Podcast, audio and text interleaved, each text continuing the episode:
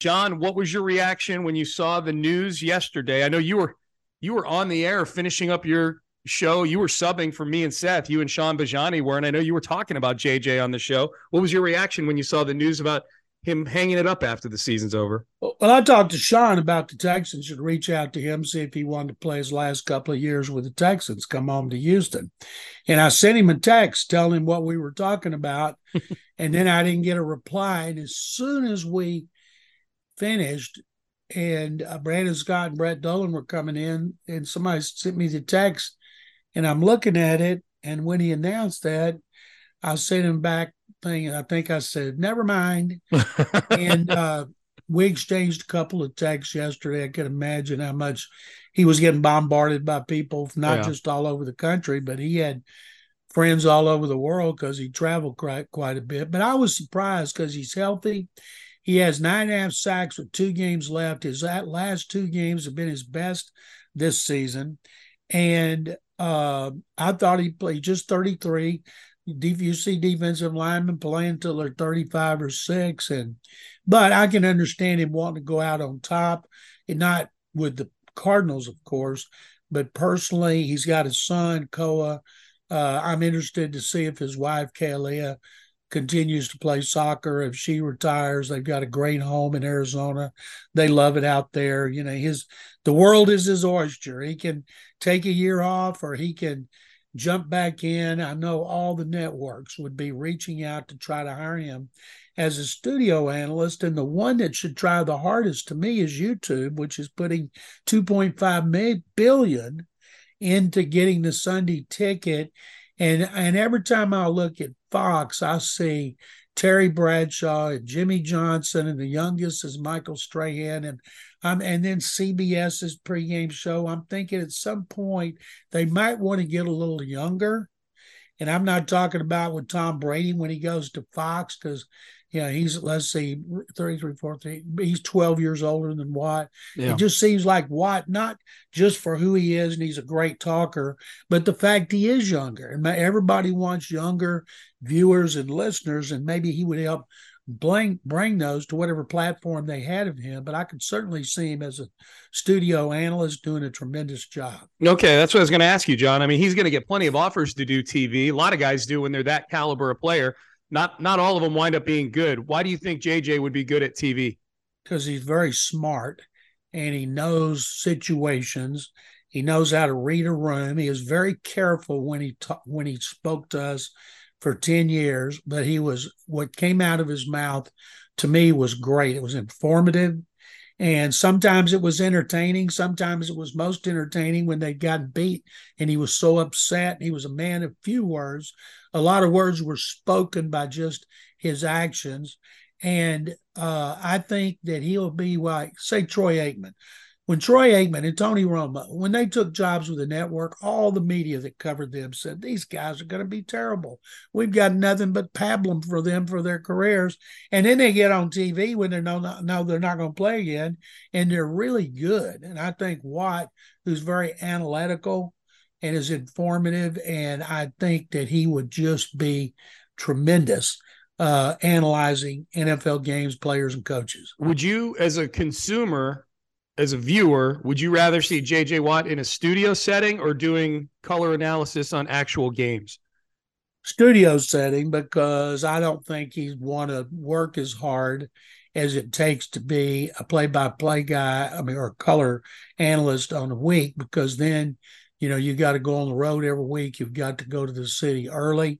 You got to meet with people, and uh, then you got to do your homework all week and have meetings on Zoom where if you're a studio guy, you just go to the studio day before and you all those shows are rehearsed. The public thinks they just walk out there and start talking. Almost every line is written for them by writers and uh, they've practiced it. And when I see them, they do most do a great job. I used to think Chris Berman and Tom Jackson, knowing they had rehearsed, did a great job of making it look like it was spontaneous. And and I think JJ would fit right in with the studio. I think Ryan Fitzpatrick is the best guy on uh, Amazon's show, and I could certainly, if Jeff Bezos wanted JJ Watt for once a week, he could pay him anything it took And I don't know if Fox would do it. They're going to pay Brady 37 and a half million whenever he retires. But I think JJ can pick what he wants to do. Oh, he JJ. They should just get rid of Tony Gonzalez and plug JJ Watt in right there. Yeah, Gonzalez they can't is... get rid of Tony Gonzalez. Why? Tony, Tony Gonzalez has a child with Jeff Bezos' girlfriend, uh, what? Uh, Roselyn Sanchez. Yeah, Google it. That's been out there for a long time. Je- and Tony they're really Gonzalez good friends. Tony Gonzalez and Jeff Bezos are Eskimo brothers? And they're really good friends. Okay. I did not know that. Yeah, um, I heard about it and I told my wife. She said I'd been out there for a couple of years. Oh yeah, yeah. Carol's plugged into the uh, the pop culture news cycle way more than we are. Um, so a lot to a lot to still unpack here with JJ John. Um, it sounds like you think TV could be in his future. Certainly, offers will be. What is his what is his legacy here? It's it's probably the most multi layered legacy, maybe of any athlete in the last twenty years. I was asked by a TV show uh, on Tuesday about Mount Rushmore of Houston athletes, and you know there's been many. Mm-hmm. And I saw right off the bat, you have Earl Campbell, Nolan Ryan, and Hakeem Olajuwon. I think Watt would be the fourth, not just because of how great he was, but in a four-year period, he was the best pass rusher in history, and over a six-year period, he was just behind Reggie White. And not nobody else can make that claim. And people say, well, he had a lot of injuries. He's going to be healthy for eight full seasons of his 12. And I think because of everything he did off the field, and I've never seen an athlete want to spend as much time as Watt did. I asked him early in his career, why do you do so many things in the community? He said, Well, I'm single. I don't want to go to bars and clubs, and I don't want to sit around watching Sports Center on my sofa every night. So I want to get out and do things, try to help people. And then when I get married, I'll sit on the sofa and watch Sports Center. And I thought, you know, that said a lot about him. That might have been in like 2012. And there's so many things that I know he's done in the community, a bunch he didn't want me to use when I asked him about it. At one point, Sean, it got where people would email me. I remember a firefighter one time said they had had some kind of problems. Maybe somebody got burned or their place got on fire, something. He showed up unannounced with a bunch of food, hung out with him for a couple hours, brought him a bunch of Texan stuff. And the guy, the firefighter, thought I'd like to write about it. And I asked why, and he asked me not to. And I said, why? He said, because people think I told you. And I don't, it gets, right now, it gets out. People think I'm the one releasing it, and I'm not. He's, and I've found out since then all these things that he did that and many others we still don't know about. One I found out Tuesday is he used to get up on Christmas morning and go to uh, Texas Children's Hospital with presents and meet kids and their parents and spend mm. spend time with them before he went home to do his own Christmas. And so I think because of that, plus the fact that he's uh, right up there, is, he, let's see, Houston has in the Pro Football of Fame outside linebacker Robert Brazile, nose tackle Curley Culp, defensive end uh, Elvin Bethea. They're all in the Pro Football Hall of Fame. Will be in on the first ballot, and I covered those guys. And and I would have to say that Watt is the best defensive player I've ever covered. And uh, he's right up there with the greatest I've covered in 51 years, and that'd be Reggie White, Lawrence Taylor, Bruce Smith, Aaron Donald. And I think Watt's right up there, right behind Reggie White and right with Lawrence Taylor. Reggie to me is the greatest I've ever seen. He was getting double figure sacks when he was like 37 years old. Yeah. Well, and and and yeah, durability was huge with Reggie White, no doubt about that. And John, that's what I, you know, with JJ, I mean, there's so many things to dig into, but as far as the the play on the field goes, um, yeah, I mean the the four seasons from 2012 through 2015 is going to be the crux of his Hall of Fame candidacy. And I know you've said he's going to go in on the first ballot. I think I'm just as impressed with his ability in 2018 to come back from all of those injuries that he'd had over that two year period. You know, he he had the the herniated discs in his back that he needed fixed. He had his injury that he suffered in the playoff game against Kansas City, where he had to be helped off the field because he tore all the core muscles away from his pelvis. He had a broken hand that year in 2015. Um, not to mention just probably all the little dings and bumps that you get as a football player. And then the following year, in 2016 or in 2017, um, after he had to leave the 2016 season because of the back, um, he he had that tibial uh, plateau fracture where he missed the rest of that season. John, the fact that he came back in 2018 from all those injuries and was a first team All Pro once again is is to me just as impressive as the defensive player of the year seasons that he'd had between 2012 and 2015 if I'm still alive and making his presentation, I won't bring up any injuries unless anybody else does. And I'll point out he played eight full seasons, mm-hmm. and there's a lot of guys in the Hall of Fame that didn't play eight full seasons. And I'll use that six period, six years, his best six years of his career. He had 94.5 sacks, the only player in history with more. Reggie White with 99. And I told Watt now, I said, you need to get five in these last two games so you can pass Reggie White. Number three to them is Lawrence Taylor 87 mm-hmm. and a half.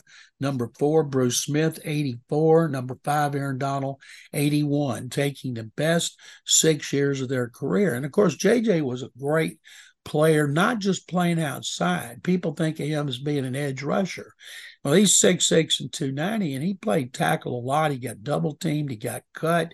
I remember seeing him in the locker room a lot, and his legs would just be black from where people had used their helmets to hit him in the legs, trying to block him low, and he would get hit high low. A lot of times it was illegal. People got rid of it. And I'll never forget Bengals were on hard knocks. And there was an offensive line meeting, and they were they were not playing the Texans, they were playing somebody else, and Watt's name came up. And listening to the line coach and the assistant line coach and those players talking about Watt was amazing. And they couldn't quit talking about him, even though he wasn't the wasn't the team they were playing. And hmm. he got universal respect. And uh, I think a lot of it, most of it is because I wouldn't say that. I'd say a lot of it was because of his performance, but the things he did off the field are legendary.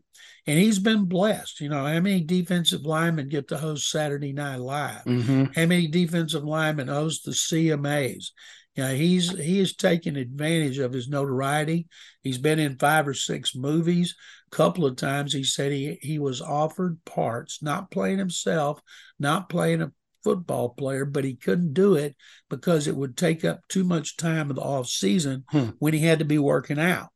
And uh, so maybe he'll do that. He's too big to play, you know, a, a romantic uh, situation comedy or a love story, but he could certainly be a villain. A guy that big, would you like if you were like a drug dealer and he had a guy behind him looking oh like yeah some muscle i think you're going to do whatever he wanted. Muscle he could do that or he could be a bodyguard for a good guy in a comedy. There and i go. think we will see jj in some movies. Uh it's it's a remarkable career he's had john. Just as you point out like the the off the field stuff there's a couple great anecdotes that mark berman was able to get from gary kubiak that i just wanted to to read and these are probably ones that you've heard before too but i've got them in front of me because berman tweeted them out yesterday um, he said gary kubiak he talked to kubiak berman did and it was during the player interviews at the combine in 2011 when he realized JJ Watt could be special. Here's the quote. One of the first things I remember about JJ, I was like, whoa, this guy's going to be pretty good. We're in Indianapolis, we're interviewing him. And Bill Kollar, former defensive line coach, could be very, very hard on these guys that he's interviewing. And Bill's whole mentality was, I want to see how hard this guy plays and how much football means to him. So when Bill would interview these kids, Bill would attack them a little bit from the standpoint, I don't think you play hard. I've never seen a young man respond like JJ did in the interview. He got so red, he stood up for himself. He came back at Bill and said, I play hard all the time. You won't ever have to worry about me playing hard. It was a response like, I'm going to kick your ass, old man. when he left the room that day, me, this is Kubiak talking, me and Wade Phillips and Bill are sitting there like, oh my God, this old boy is going to be a hell of a player. We, he about kicked your ass, Bill, when he walked out of there. End quote. he and he and Kollar became so close. He was devastated when Kollar went to Denver. Kubiak let him out of his contract. And Bill not only was a great player, but he was a tremendous defensive line coach.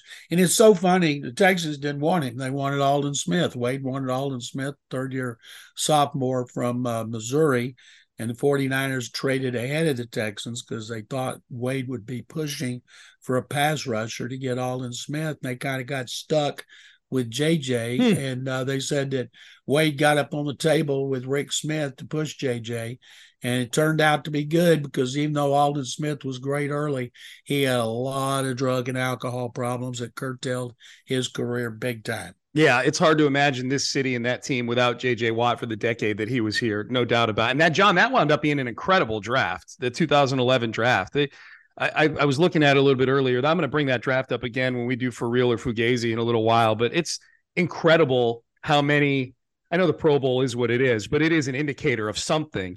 Um, like the first 20 players picked in that draft, there's only like four that didn't make it to a Pro Bowl at some point in their career, and there's a handful that are going to be Hall of Famers. I got one more from Berman. These, these stories are so good. I just I want to read this second one here.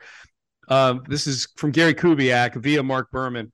Um, Kubiak recalls the powerful message Watt's dad, JJ's dad, shared with the Texans when the Watt family met with the team the day after JJ was drafted. Quote, after JJ shook everybody's hands and said, Thanks for drafting me, we said, Welcome to Houston, and all the cordial stuff stuff in parentheses. That sounds like Kubiak might have cursed. Um, they started to walk out of the room, the whole family, and the dad kind of lingered in the back, like I'm going to be the last one out of the room. So the whole family had left the draft room, and his dad stops at the door. His dad's a very impressive man. I remember JJ's dad said, Hey, fellas, he's talking to about 30 guys in the room, Kubiak says. He says, Thanks for seeing in my son what I've seen in him for the last 20 years he will not let you down. And then he walked out of the room, and I looked at everybody, Kubiak saying this, and I said, Holy bleep, we got the right guy. That was powerful. That's funny because he was a pizza delivery man who had a rack, ate up all the pizza he's supposed to be delivering, was a two star athlete coming out of high school, and went yeah. to Central Michigan on a tight end. It's one of the all time great success stories. I remember when he won one of those defensive player of the years might have been the first one i'm not sure somebody went to wisconsin and found the guy that ran the pizza place that told he never amount to anything. Hold up, the guy, the guy was very gracious. The pizza guy told JJ he would never amount to anything. Uh, yeah, because he had a wreck and he called his parents to come help him. Oh. And while he was waiting, he ate all the pizzas he's supposed to be delivering. Oh, okay. Well, that's hardly a reason to say that the kid's going to be a loser in life. He got Never hungry. Amount to anything. Can't oh. even deliver pizzas, dude. And that that particular pizza guy, not a good eye for talent. Not a good talent evaluator, John. My favorite story of all the ones that I know about JJ, and I've got a lot of them on uh, column that I wrote for Gallery Sports that's posted was the one where the little girl was crying and her mom asked her why was she crying and she said because I I'll never be able to marry JJ Watt. Family were te- Texans fans, and so the mom thought that was cute and got her phone and recorded it, put it on social media, and somehow it made his way to somebody close to JJ, and he showed it to him, and it ended up with the family loading up the car and telling the kids they were going to NRG Stadium to buy some tickets to a concert one afternoon. And so they're walking up, and instead of going to the ticket office, they walk into the lobby, and there's Watt with a jersey and uh, a PR guy holding up his laptop. He clicks on "Here Comes the Bride." Watt gets down on one knee, asks her to marry him, gives her the jersey to wear, picks her up, dances around the room, and little girl's in shock, and the parents are sobbing. And I'm thinking, who does that? Yeah. You know, who takes the time to do something like that? And he did many things like that where one time he showed up at a birthday party in a backyard for some teenager because somebody had gotten in touch with him and asked him and i never forget he came from back from great britain on a trip and he put a lot of pictures out like he always did. And some kid from ireland told him sent a thing to the texans the mail got to him it was a letter not an email and said if you ever come back to Great Britain and you come to Ireland, here's my number. Come meet me and my parents. We'll cook a meal or have a pint. So the next year they went back, and guess what? He showed up there. He met him. They showed him around Ireland. He flew the family over here, uh, put him up so they could watch him and the Texans play. And I just like, who does those kind of things? Yeah, that's yeah, JJ Watt. That's who. Um, so John, he's going to go in the Hall of Fame in 2028. Um, I guess what week one of next year for the Ring of Honor as soon as possible if you're the Texans. Better be the first game. I'm guessing. I'm probably. I'm guessing that that uh, Greg Grissom, the Texans president, who oversees that side of the organization, probably reached out to Watt or somebody close to Watt as soon as he saw that tweet to uh, get him back so they can put him in the Ring of Honor with Andre Johnson and Bob McNair. Mm. Now they play. I'm trying to think of the schedule here, John. They play the NFC North, AFC North next year, and I believe they play Pittsburgh at NRG Stadium. So how about that? How about the Pittsburgh game? That's my prediction, John. JJ Watt goes into the Ring of Honor for the Pittsburgh Steeler game, the team both his brothers play for. The NFL loves to do things that are special. And if somebody brings that up to the NFL, in fact, I'm going to bring it up to a guy in the NFL. They don't do the schedule for a while, but that would be a great way to open the season and make it a prime time game. Put it on Amazon. They were on Amazon once this year. You, you can't wait till later because they might be bad, really bad again. It wouldn't be the same. Do it early, do it the first game when there's going to be a buzz, hopefully, with a franchise quarterback like Bryce Young, and you bring JJ back in a game in which his brothers are on the opposite sideline. Yeah, it'd be amazing. And Great idea. Thank you, John. I appreciate that. Yeah, like for those who don't know how that works, like how do we know? We know 90% of the schedule in terms of who a team plays. That's we know that in perpetuity. For as long as they stay at 32 teams, we know who most of the opponents are going to be and where they're going to play every year it's just the variable games that need to be slotted, two or three of those, and then the schedule obviously gets made in in May, the actual like the the when of each of the games. But we already know that the Texans in 2023 play the AFC North, and how do we know it's at NRG Stadium? Well, because when the two when the divisions crossed over last time was the COVID year, and the Texans played up at what was then Heinz Field. I forget what it is now, but uh, yeah, get, John, give him that idea. You don't even need to footnote it and give me credit for it. You can have that. I want you to have that, John. Or or they could have them play. You know, there's that extra NFC team.